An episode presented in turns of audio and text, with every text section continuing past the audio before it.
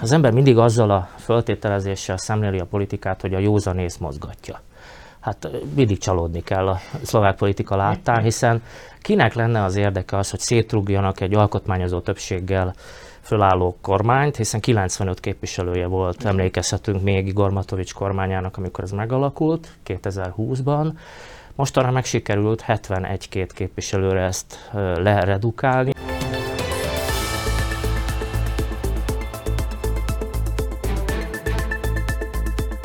Üdvözlöm kedves nézőinket! Egy hosszú nyári szünet után újra itt a nagyító, és itt már újra rendszeresen jelentkezünk, majd ahogy azt már megszokhatták, szinte kivétel nélkül általában majd minden csütörtökön. Aktuális vendégeink a szezonindító adásunkban Kolleg Zsolt és Kocúr László. Szerbusztok, üdvözöllek titeket! Szervusztok! Én is köszöntöm a kedves nézőket! Hát néha azt éreztem a nyári szünet alatt, hogy jó lenne beülni a nagyító stúdiójába, mert azért történt annyi esemény, azt hiszem, hogy érdeklődés hiányában is de elmaradt az uborka szezon. Idén nyáron volt itt kormányválság, még mindig tart ez a szörnyű háború, azzal fejeztük be Zsolti, ha emlékszel, júniusban az utolsó adások egyikét, vagy talán épp az utolsó adást, hogy milyen jó lenne arról beszámolni majd ősszel, hogy véget ért a háború, hát sajnos ez nem történt meg. A kormányválságnak sincs vége, úgy néz ki, hát kezdjük egy némileg könnyebb témával, már ha ez is az életünkről szól mégiscsak, a kormányválság. Foglaljuk össze nagyon röviden, hogy az elmúlt néhány hétben, egy-két hónapban ez a szappanopera-szerű történet milyen fordulatokat vett. Hát amikor elmentünk nyári szabadságra, akkor éppen az SZSZ egy ultimátumot adott Igor Matovicsnak, távozzon a kormányból, ellenkező esetben az ő minisztereik távoznak. Hát végül ez az utóbbi eset történt meg, most már minden jel erre utal. Hosszú vergődés után szeptember elejére eljutottunk oda, hogy az SZSZ-es kormánytagok felajánlották a lemondásukat, talán így pontos fogalmazni, hiszen a köztársaság elnök még nem fogadta el. Úgyhogy a mai napig hivatalban vannak még az SZSZ-es tárcavezetők, de hát már távozó miniszterekként beszélhetünk róluk. Bocsánat, csak egy megjegyzés azért az mennyire jól szemlélteti már Szlovákia, mint ország furcsa dolgait, hogy egy szomszédos háború, illetve egy példátlan gazdasági válság kapcsán épp a pénzügyminiszter, illetve épp a gazdasági Gazdaság. miniszter és épp a külügyminiszter az, aki most egy ilyen interregnum állapotban így lebeg a limbóban, és nem tudni, hogy mi lesz velük. Két hát talán legfontosabb semmi... tárca lenne most aktuálisan a kormányban. Semmiképpen nem gyakori, de ugye Belgiumban tanulni lehetünk annak ez a, ez a söréről és az EU nagy vízfejéről hírhet kis ország tartja a kormány nélküliség mindkét rekordját, tehát az elsőt és a másodikat, és az első az valami 590 néhány napos, a második az ennél rövidebb, de az is 500 fölötti. Tehát ez mutatja, hogy egész jól el lehet Itt még nem tartunk, azért kormány, nem sikerült utolérnünk a haladó is így, így van, tehát itt, itt még a kormány a helyén van, hogy a klasszikus. Azt, azt is tett hozzá, Laci, hogy itt ugye a flamandok és a vallonok, meg hát ha magunkat vennénk a német kisebbségnek, akiknek ott egészen garantált jogaik vannak, nincs még ilyen törés, bár mutatnak jelek Szlovákiában, hogy szintén ilyen hideg polgárháborús hangulat kezd kialakulni. Ugye ez a konzervatív liberális szembenállás, amit felerősített most ez a Szulik Matovics csörte, de Lacinak teljesen igaza van, Nagy Imre ősi bölcsesség, hogy a kormány a helyén van, ez még, ez még mai napig igaz. Igen, csak ahogy nézzük, hogy mi történik, néha az az embernek az érzés, hogy bár ne lenne, csak a másik oldalon meg ott vannak ugye ficóék, akik alig várják, hogy berúgják az ajtót újra a kormányhivatalra, és beülhessenek a régi kényelmes székekbe, úgyhogy néha tényleg az az érzés, mintha egy szlovák-román foci VB döntőt néznék, és nem tudnék kinek szurkolni. Hát az a kérdés, hogy most kinek tud szurkolni bárki ebben az országban, valószínűleg annak, hogy ez a kormányválság így vagy úgy megoldódjon, mert az igazi kérdés, hogy hogyan lehet megkezelni a gondokat, az energiaválságot, ami, ami hát egész Európát most már fenyegeti, és Szlovákia sem fogja tudni elkerülni. Miközben, és itt nagyon helyesen mondtad, a gazdasági tárca vezetője egyelőre bizonytalan, hogy kifolytatja majd Szulik dicső örökségét. De igazából most számomra az a kérdés, hogy miért történt ez meg. Az ember mindig azzal a föltételezéssel szemléli a politikát, hogy a józanész mozgatja. Hát mindig csalódni kell a szlovák politika láttán, hiszen kinek lenne az érdeke az, hogy szétrugjanak egy alkotmányozó többséggel fölálló kormányt, hiszen 95 képviselője volt, emlékezhetünk még Igor Matovics kormányának, amikor ez megalakult 2020-ban, Mostanra meg sikerült 71-2 képviselőre ezt leredukálni. Végülis ez komoly politikai teljesítmény, ha úgy Határozottan, ha csak innen nézzük, akkor már megdolgoztak. Ugye 76 képviselő kell ahhoz, hogy többség legyen a szlovák törvényhozásban. Most jelenleg az a tét, hogy ez a véletlenül kisebbségi kormány, ami majd föláll, hogyha majd megtudjuk a tárcavezetőket a liberális párt távozói után, hogy megkapja a parlament többségét bizonyos döntésekhez. Hát a költségvetéshez biztosan többség kell, de bármilyen olyan intézkedéshez, ami, ami hát egy egyeztetésen fog alapulni. Hát gondoljunk bele, ha eddig nem beszélhettünk stabil kormányzásról Szlovákiában, akkor a következő... Úgyhogy alkotmányos 3 5 többségük volt, egészen elképesztő. Így van. A következő hónapokban vajon mitől reméljük, hogy ez a kormány stabilabb lesz? Hiszen most ez a ez a narratíva hangzik el, hogy a kerékkötői ennek a kormánynak távoztak. Oké, okay, láttuk az SZSZ tevékenységét, nagyszerű, hogy elmentek, csak éppen hogyan nélkülük, itt lesz a nagy kérdés, és valóban a hűtőben már a pesgő ott várja Robert Ficót, aki, jelzem, és innen aztán majd Laci is gondolom rákapcsolódik, átvették a kutatásokban a vezetést Pellegriniéktől.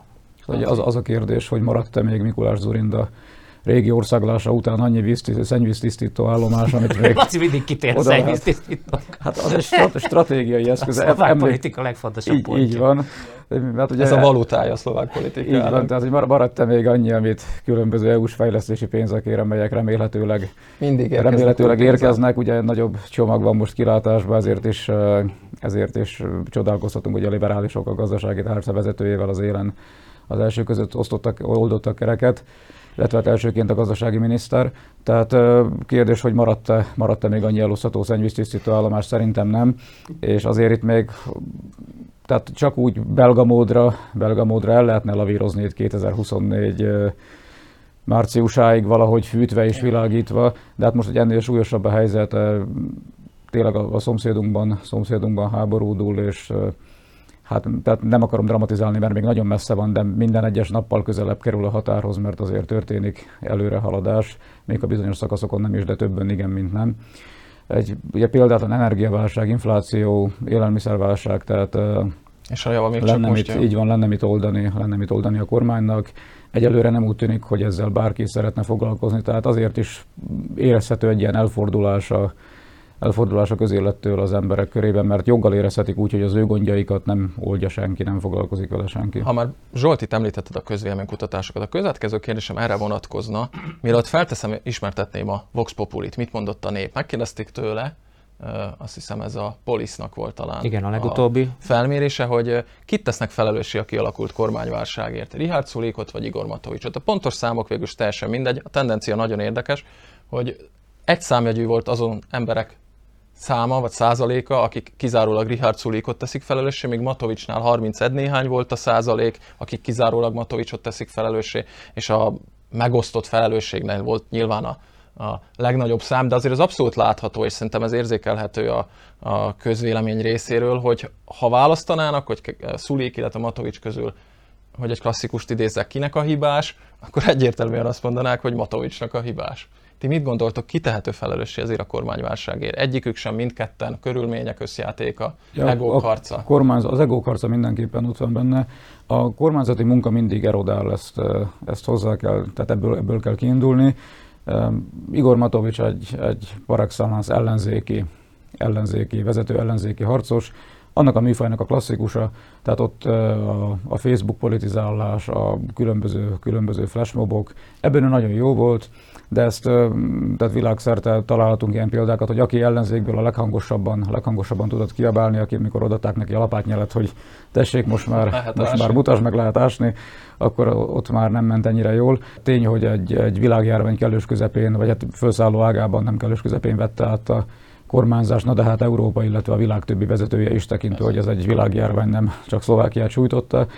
Tehát ott, ott valahogy jobban uh, sikerült ezzel megvirkózni. Igor Matovics uh, tehát politikailag lejtmenetben van, ugye jelenleg egy, egy miniszteri szék billegett alatta egészen 31-ig, hogy föláll-e róla, vagy nem, vagy letaszítják. Bocsánat, beszéljünk vagy... erről, de még billeg is, hiszen szó van róla, hogy egy bizalmai szavazást kezdeményeznének Ha megengeded, én is kérdésre még válaszolnék, ha Laci De nem akarom elvenni Laci a szót, csak közben Igen, igen, mondja csak Laci.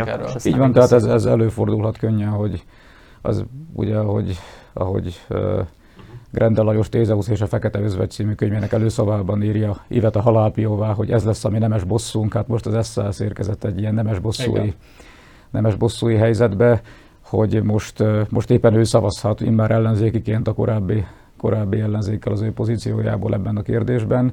Hát mindenképpen érdekes volna, ugye a szulékék ahhoz kötötték a kormányjavaslatainak támogatását, hogy a maradék kormány támogassa az ő javaslataikat, tehát víztisztítóról egyelőre nem volt szó, csak szolid parlamenti bizniszelésről. Hát ugye itt attól függ, hogy mik lesznek ezek a javaslataik, vállalhatók-e a kormány uh-huh. számára, és a hasonlóan populista Smerodina elképzeléseibe mennyire lesznek beilleszthetők. Főleg úgy, hogy bocsánat, Kollár, a hát, hétvégén egy vita műsorban ugyanúgy szabott vagy 4-5-6, most az ember már nem tudja számolni se feltétel. Ezek gyorsan változhatnak is természetesen. Vannak, igen. Ha megengeded, még gyorsan visszatérve a kérdésedre, mert szerintem fontos, hogy ki a felelősség. Hát én amellett vagyok, hogy ez egy osztott felelősség. Felvilágos persze. Legfeljebb az látható, hogy Szuliknak jobb a sajtója. Ez is tény azért természetesen.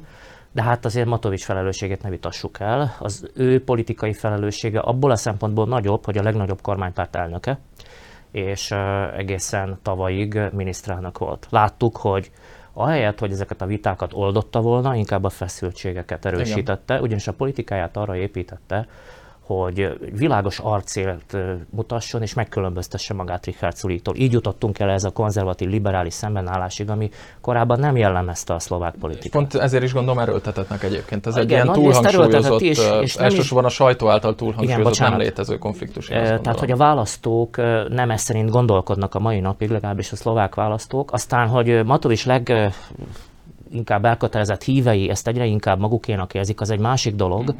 de ez már inkább az a jelenség, amit a politikában szektásodásnak illik nevezni, és ez nagyon hasonlít arra, amit a Magyarországi Demokratikus Koalícióban látunk.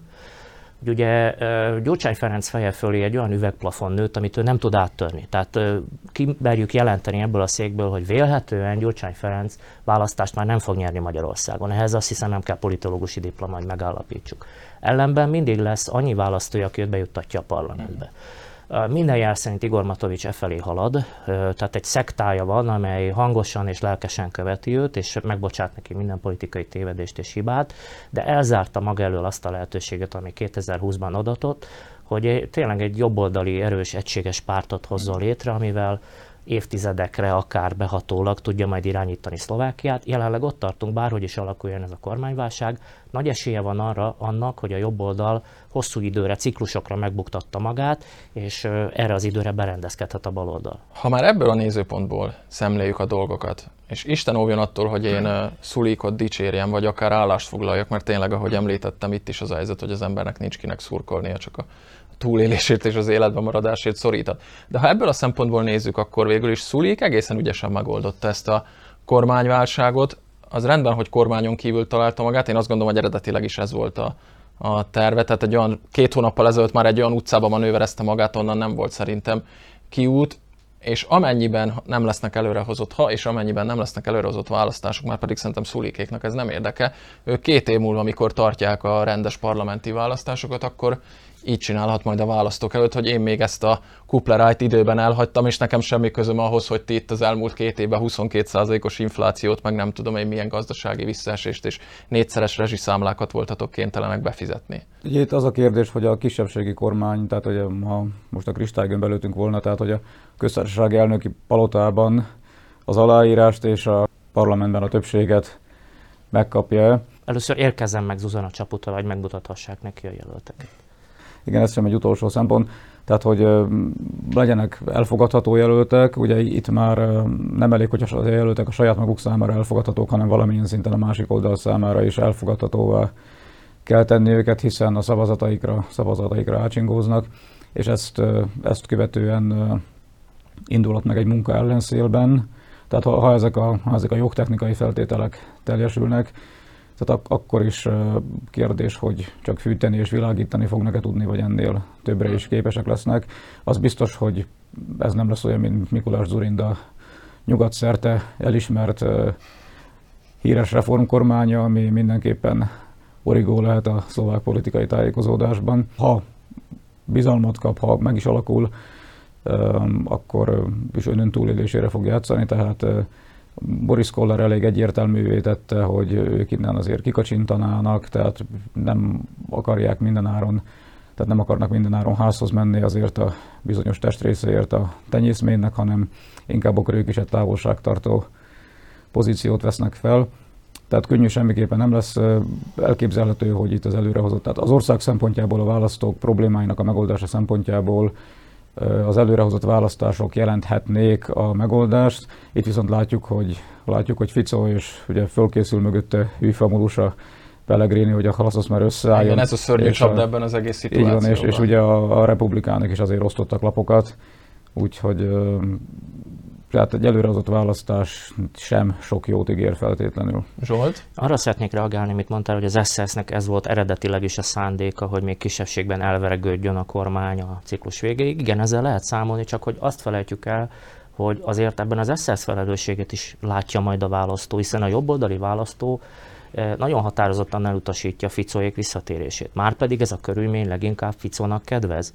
Eh, ilyen módon a felelősséget, a politikai felelősséget, ha jelenleg még nem is kellett a közvéleménykutatásokban mondani, hogy ez nem vagy bocsánat, Szulikének megfizetni, ez, nem most nem látszik, még. ezt elfogadom, de ha amikor majd világos alternatíva lesz, hogy ez a jobb oldal megbukott, és nem teremthető Ficóékkal szemben egy erős jobboldali alternatíva, akkor azt gondolom, hogy a választó majd bünteti, bünteti szulikékat is, Eh, mert hogy, mert hogy tényleg ez a helyzet, hogy szinte tálcán kínálják az országot Ficóéknak ez a kormány, és ez nehezen magyarázható. Tehát, hogyha itt a politikai teljesítményt értékelni kell, akkor ebből a szempontból elégtelen. Gondoljunk Világos. bele, hogy milyen üzenettel érkeztek a hatalomba Matovicsék. Ők azok, akik egy korrupcióellenes kormányt hoznak létre, a múlt bűneit fölkutatják és megbüntetik a felelősöket, ehhez képest szétverték a saját kormányukat.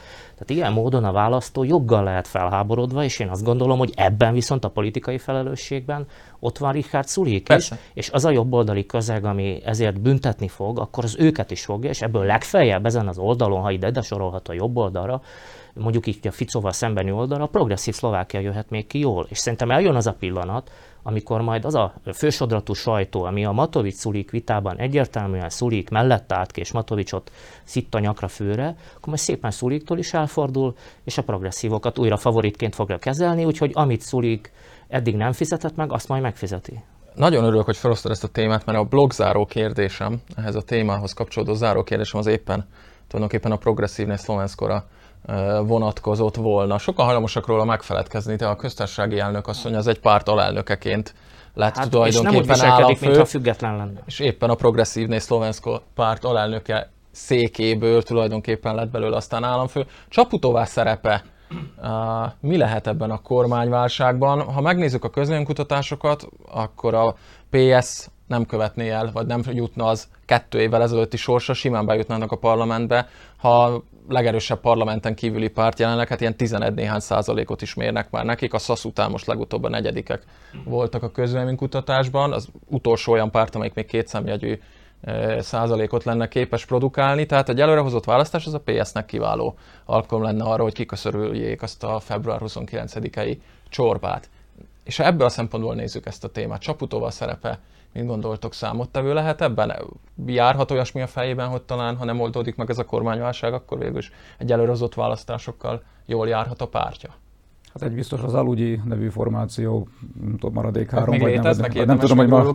Olyan szűk az adásidőnk, hogy... Mikor ez 18 órakor adásba kerül, nem tudom még hány képviselőjük lesz, vagy hogy létezni fognak-e még. Eh, tehát ők biztos, hogy nem járnak jól, az ő választóik, az ő elanyátlanodott eh, választóik nem a progresszív Szlovákia tipikus választói, de ugye azoknak is, azoknak is menni kell valahova.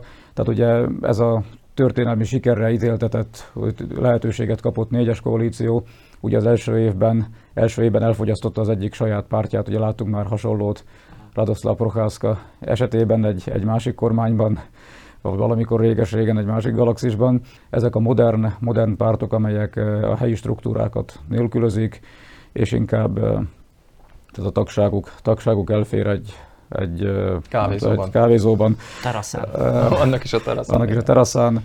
Uh, és helyi struktúrákat nélkülözik. Tulajdonképpen ugye Igor Matovics is egy castinggal válogatta össze a listájára kerülő embereket, akik nem a nem tudom hosszú éveken át helyben végzett Persze. munkát követően érdemelték ki a listás helyezést, hanem nem tudom jó Facebook posztjaikkal, akik közül aztán nem egy, nem kettő más pártban, más pártban találta magát néhány hónap vagy év elteltével.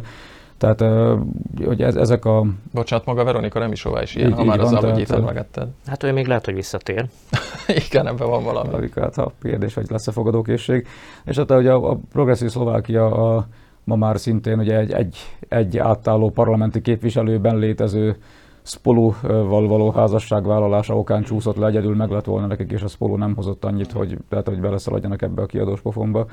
Hogy mi jár Zuzana Csaputová fejébe, azt nem tudom, de nem eretnek, tehát egy, egy volt alelnök részéről nem lehet eretnek gondolat az, hogy hogy úgy fújjon a Laci, síba, életszerű egy politikai válság kellős közepén nincs jelen az államfő éppen külföldi útján tartózkodik, és, és hát nem ez se a válság megoldását segíti. Igen. Nem szeretnénk ez ügybe találgatni, de de valóban a progresszíveknek érdeke lehet egy előrezott választás. Az egy másik kérdés, hogyha ezt az előrezott választást azt már kényszeríti ki, akkor az már semmiképpen nem fogadható mm. el Zuzana Csaputová részéről. Nem véletlenül, hogy alkotmányossági aggályokat támaszt a népszavazási kezdeményezés elé. Azt viszont nagyon nehezen tudom elképzelni, hogy a progresszív Szlovákia egy következő kormány legerősebb ereje legyen. Ez óriási meglepetés lenne Szlovákiában, ismerve a szlovákiai társadalmat de hát semmit sem lehet kizárni. Nyertek ők már európai választást, rendkívül alacsony részvétel mellett természetesen. Nekik a közöny lehet a legnagyobb segítő erejük. Uh-huh. Ha sikerül a szlovák társadalmat olyan szinten elfordítani a politikától, már pedig a jelenlegi kormánypártok ezerrel ezen dolgoztak, az, az viszont kedvezhet az ilyen rendszeren kívüli ám de nem rendszerkritikus pártoknak, mint a progresszív Szlovákia. Ez ugye európai jelenség volt, bár mostanában szerintem ennek a progresszív baloldalnak a csillaga már inkább leáldozóban van, az első zenítjén túl van és hát ebben a tendenciában Szlovákia is megmutatkozik. Tehát azt gondolom, hogy van esély a progresszívoknak, de áttörést azért nem látok. Fogunk még szerintem erről beszélni, nagyon érdekes hetek előtt állunk. És hát érdekes hetek is vannak mögöttünk, nem csak a hazai politikát tekintve, de hát azzal kezdtük a műsort, hogy ez a szörnyű háború sajnos még mindig dúl a szomszédban, és hát nem is látjuk a végét. Zsolt arra kértek az első kérdésnél, hogy foglald össze a szlovák válság elmúlt néhány hetét, hónapját, hogy mi történt. Most Lacit kérném ugyanerre az ukrán háború, orosz-ukrán háború relációjában. Nagyon röviden foglaljuk össze, Laci, hogy mondjuk mióta nem ültünk itt a, a nagyító stúdiójában, mi minden történt az orosz-ukrán frontvonalon. Legegyszerűbb talán az lesz, hogyha egy június végi és egy mostani uh-huh. térképet kiteszünk majd ezekre, a, kiteszünk majd a képernyőre ennél a résznél. Azon látni fogjuk, hogy az a piros, piros kifli ott Ukrajna keleti részén, ami az orosz előrenyomulást jelzi, az, az ez idő alatt, amíg a kedves nézők a nyári szabadságokat töltötték, az folyamatosan a térképen millimétereket jelentő, valóságban kilométereket jelentő távolságokkal bővült és, és haladt előre bár július vége, augusztus elején ott volt egy, azt mondták, hogy stratégiai szünet, ugye azt azt azzal indokolták, hogy a polgári lakosság evakuációja, meg stb., de az is elképzelhető, hogy kifogyott a szufla. Oroszország időközben nagy átcsoportosításokat hajtott végre, egy, egy új hadseregcsoportot, a harmadik hadtestet állították fel részben más erők, más, más hadseregekből katonákat átcsoportosítva részben önkéntesek, önkéntesekkel. Tehát ugye mm, Demko Attilának volt a napokban egy bejegyzése arról, hogy szerinte, szerinte Oroszország túl kevés katonával túl, egy túl nagy országot támadott meg. Ennek, ennek részben igazat adhatunk, de ugye Oroszország még mindig nem mozgósított, Ukrajna pedig egy háborúban álló, mm, mobilizáló ország, amely október 1 a nőket is elkezdi katonai nyilvántartásba venni, aminek hát legalábbis az ukrán nők számára. volt egy olyan hír, hogy ezt elhalasztják egy évvel. Ezt csak az árójel kedvéért mondom. Uh-huh. Ezt a döntést. Ugye ez tavaly december 17-i döntés, tehát ez a háborútól függetlenül szerették volna idén október 1-től, de tehát erre is, erre is készek lettek volna. Időközben Ukrajna folyamatosan kapja a nyugati pénz- és fegyveradományokat, tehát a változó intenzitással azt azért hozzátehetjük. Érzékelni, hogy az elmúlt hetekben, mintha apadna el egy kicsit a Az elmúlt hetekben, igen, de, de júliusban, július elején írtunk arról, hogy az első az első nagy mobilitású rakétatüzérségi rendszerek megérkeztek, hogy először négyet, majd többet szállítottak. Ez a HIMARS. Ez, ez a HIMARS, igen. Ez, tehát ezeket aztán sikerrel, ugye ezek tehát lényegesen nagyobb lőtávolságúak, mint a, mint a klasszikus tüzérségi eszközök. Tehát ez hátországi célpontok, illetve katonai és polgári infrastruktúra ellen sikerrel alkalmazzák. Ugye ennek az állatorvosi lova az, az uh, Antonovsky híd, ugye erről készült egy olyan orosz mém, hogy Szergei Szojgu, Szergei Szojgu védelmi miniszter és Vladimir Putyin ülnek egy kis asztalnál, kérdezi, kérdezi Putyin, hogy hol van az asztalom, és mondja, mondja neki a miniszter, hogy hát meg kellett erősíteni a hidat, és a következő képen az látszik, hogy ezt a himarszokból lőtt hidat Putyin asztalával pótolták, hogy ez a háború. Ja, ez a hosszú asztal, igen, igen, igen. annyit nevet, nevet Ugye ez, ez, a háború vicces oldala, de a, amit, ami történik a napokban, az, az egyáltalán nem vicces. Ugye ma Blinken külügyminiszter váratlan, váratlan kievi látogatást tett, és itt egy újabb pénzcsomagot jelentettek be, illetve szintén ugye a Rammsteini légibázison, tehát ez még nem a jövő évi budapesti koncertnek a beharangozója. Ültek össze, ez nem az a zenekar. Ültek össze NATO vezetők, ahol ugye újabb, újabb segélycsomagról tárgyaltak.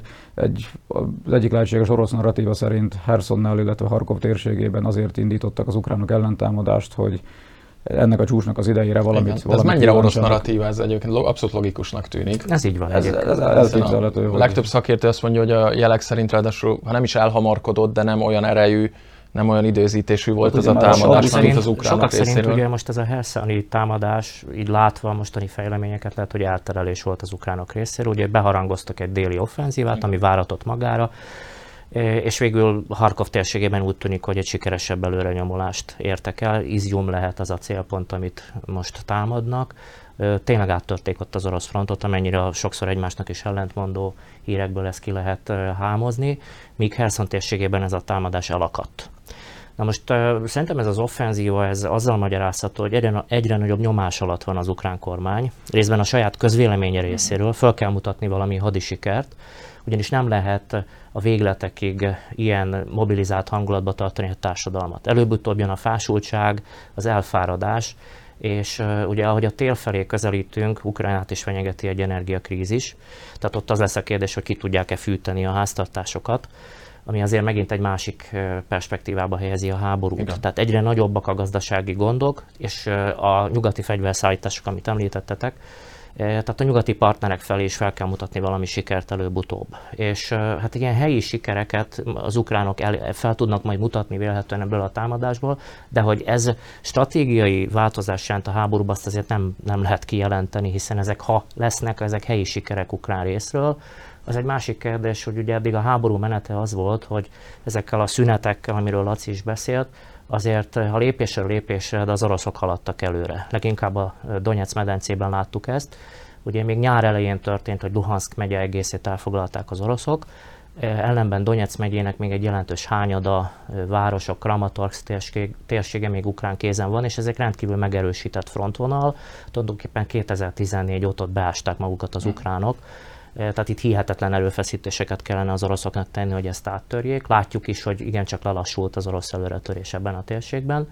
Míg délen úgy tűnik, hogy az oroszok megerősítették az állásaikat, tehát ennyiben sikeres volt az ukrán kommunikációs hadjárat, hogy komolyan vették ezt a herszoni támadást, és ugye van is ebben logika, hogy a Nyeper túlpartján, az orosz erőknek szétlövik az utánpótlását, tehát a hidakat, amik, amiken keresztül ez az utánpótlás biztosítható, ez az a bizonyos Antonovsky híd, vagy a Novakahovkai víztározó menti híd, ha ezeket az ukrán tüzérség elpusztítja, akkor nagyon nehéz helyzetbe kerülnének az oroszok. De úgy tűnik, hogy azért, ha okoztak is gondokat az orosz utánpótlásban, ezt többé-kevésbé megoldották az oroszok, és hát elitettségeket vetettek be ebben a térségben, és jelek szerint, bár kommunikáció zárlat van szinte ukrán részről, meg hát egymásnak átmondó hírek, ezt az offenzívát feltartóztatták. Mondom, nagyon érdekes, hogy most Harkov környékén, Harkov megyében viszont megmozdult a front, és úgy tűnik, hogy helyi katonai sikereket tudnak itt az ukránok felmutatni. Ez sem példátlan a háború korábbi menetéből, de jelezhet egyfajta, egyfajta fordulatot is de azért az alapvető stratégiai helyzet szerintem nem változott, és azt gondolom, hogy ezzel Laci is egyetért. Oroszország máig óriási erőfölényben van, ha csak az emberi erőforrásokat, meg hát a katonai potenciált nézzük. Ukrajna léte a nyugati támogatástól, anyagi és katonai támogatástól függ. Ha ezek a csapok elapadnak, Ukrajna három nap alatt befejezheti a háborút vesztesen. Az egy másik kérdés, hogy Európa és Amerika ezt jelenleg arcvesztés nélkül nem teheti meg. Ahogy így beszélünk, ebből az következik, hogy még mindig igencsak kilátástalan a béke kérdése, tehát egyre távolabb kerül annak a lehetőség, hogy ezt a háborút kompromisszumos módon lezárják, már pedig ez az egyetlen lehetőség. Laci, Egyébként a, zárásul néhány a gondolat. The American konzervatív főszerkesztője napokban, tegnap vagy ma írta egy véleménycikkében, hogy az Egyesült Államoknak mi hamarabb be kell fejezni Ukrajna támogatását, és, és amennyire bent van, annyira kivonulni a térségből, tehát vannak, vannak ilyen hangok az Egyesült Államokban is, bár egy korábbi, korábbi közvéleménykutatás szerint a, az amerikai lakosság többsége még inkább, inkább támogató, mint nem. Bár ugye nekem megvannak a saját, saját belpolitikai problémáik a saját elnökükkel. Öm, Hát a, ami a Harkovi, Harkivikinek olyan tetszik front történéseit illeti, a, nem éppen a cizellált, cizellált fogalmazásáról ismert Wagner csoport tegnap figyelmeztette. Bocsánat, csak kontextus kedvéért ez ugye az orosz, egy magántulajdonban lévő, de orosz oldalon harcoló magánhadsereg. Igen. A Wagner csoport Telegram csatornáján írta, hogy ne tájékoztasson a sajtó egyoldalúan, tehát, ö, és ezt, ezt, rendesek és ezt, ezt, ezt, igen, tehát Maguk is ezt- elismerték, ezt hogy nagy a ők- baj. Így van, tehát ezt, ezt ők az orosz sajtónak egy, egy, egy-két forrás alapján ne tájékoztassanak egyoldalúan. Harkov térségében igenis, igenis komoly, komoly cselekmények zajlanak. Az viszont, hogy a környékbeli, tehát és ez, ez viszont már az ukrán portálokon, oldalakon olvasni, hogy tehát mindenkinek, akinek keze lába van, azt véradásra szólítják fel, meg lakosságtól kérnek, lakosságtól kérnek lepedőket, meg egyszerűbb egészségügyi ö, eszközöket. Ez mindegy, tehát semmiképpen nem valami fényes győzelmet mutat, hanem bocsáss meg, hogy még ezt. Egyetlen hozzáteszem. csak, Egyetlen fogy gondolat, az időnk. igen, tehát hogy északon egészen más a helyzet az oroszok szempontjából, tehát itt az utánpótlás jóval könnyebb megoldani. Harkov megye, ott van az orosz Harkov határon. 60 km egyébként. Így van, pontosan, nagyjából. tehát ez nem a Herson vidék, ahol el lehet zárni az orosz erőket, esetlegesen bekeríteni. Itt lehet helyi veszteségeket okozni az oroszoknak, de nagy stratégiai áttörés, győzelem ukrán részről igen nehezen elérhető. Fogunk még erről a témáról is, attól tartok épp eleget beszélni, hiszen ahogy ti is említettétek, nem nagyon látjuk a háború végét, az adásidő azonban végéhez érkezett. Kedves nézőinknek nagyon szépen köszönjük kitüntető figyelmüket, köszönjük, hogy velünk tartottak a szezonnyitó nagyító adásban, itt leszünk a jövő héten is, ugyanebben az időpontban, tartsanak velünk akkor is, várjuk Önöket a viszontlátásra.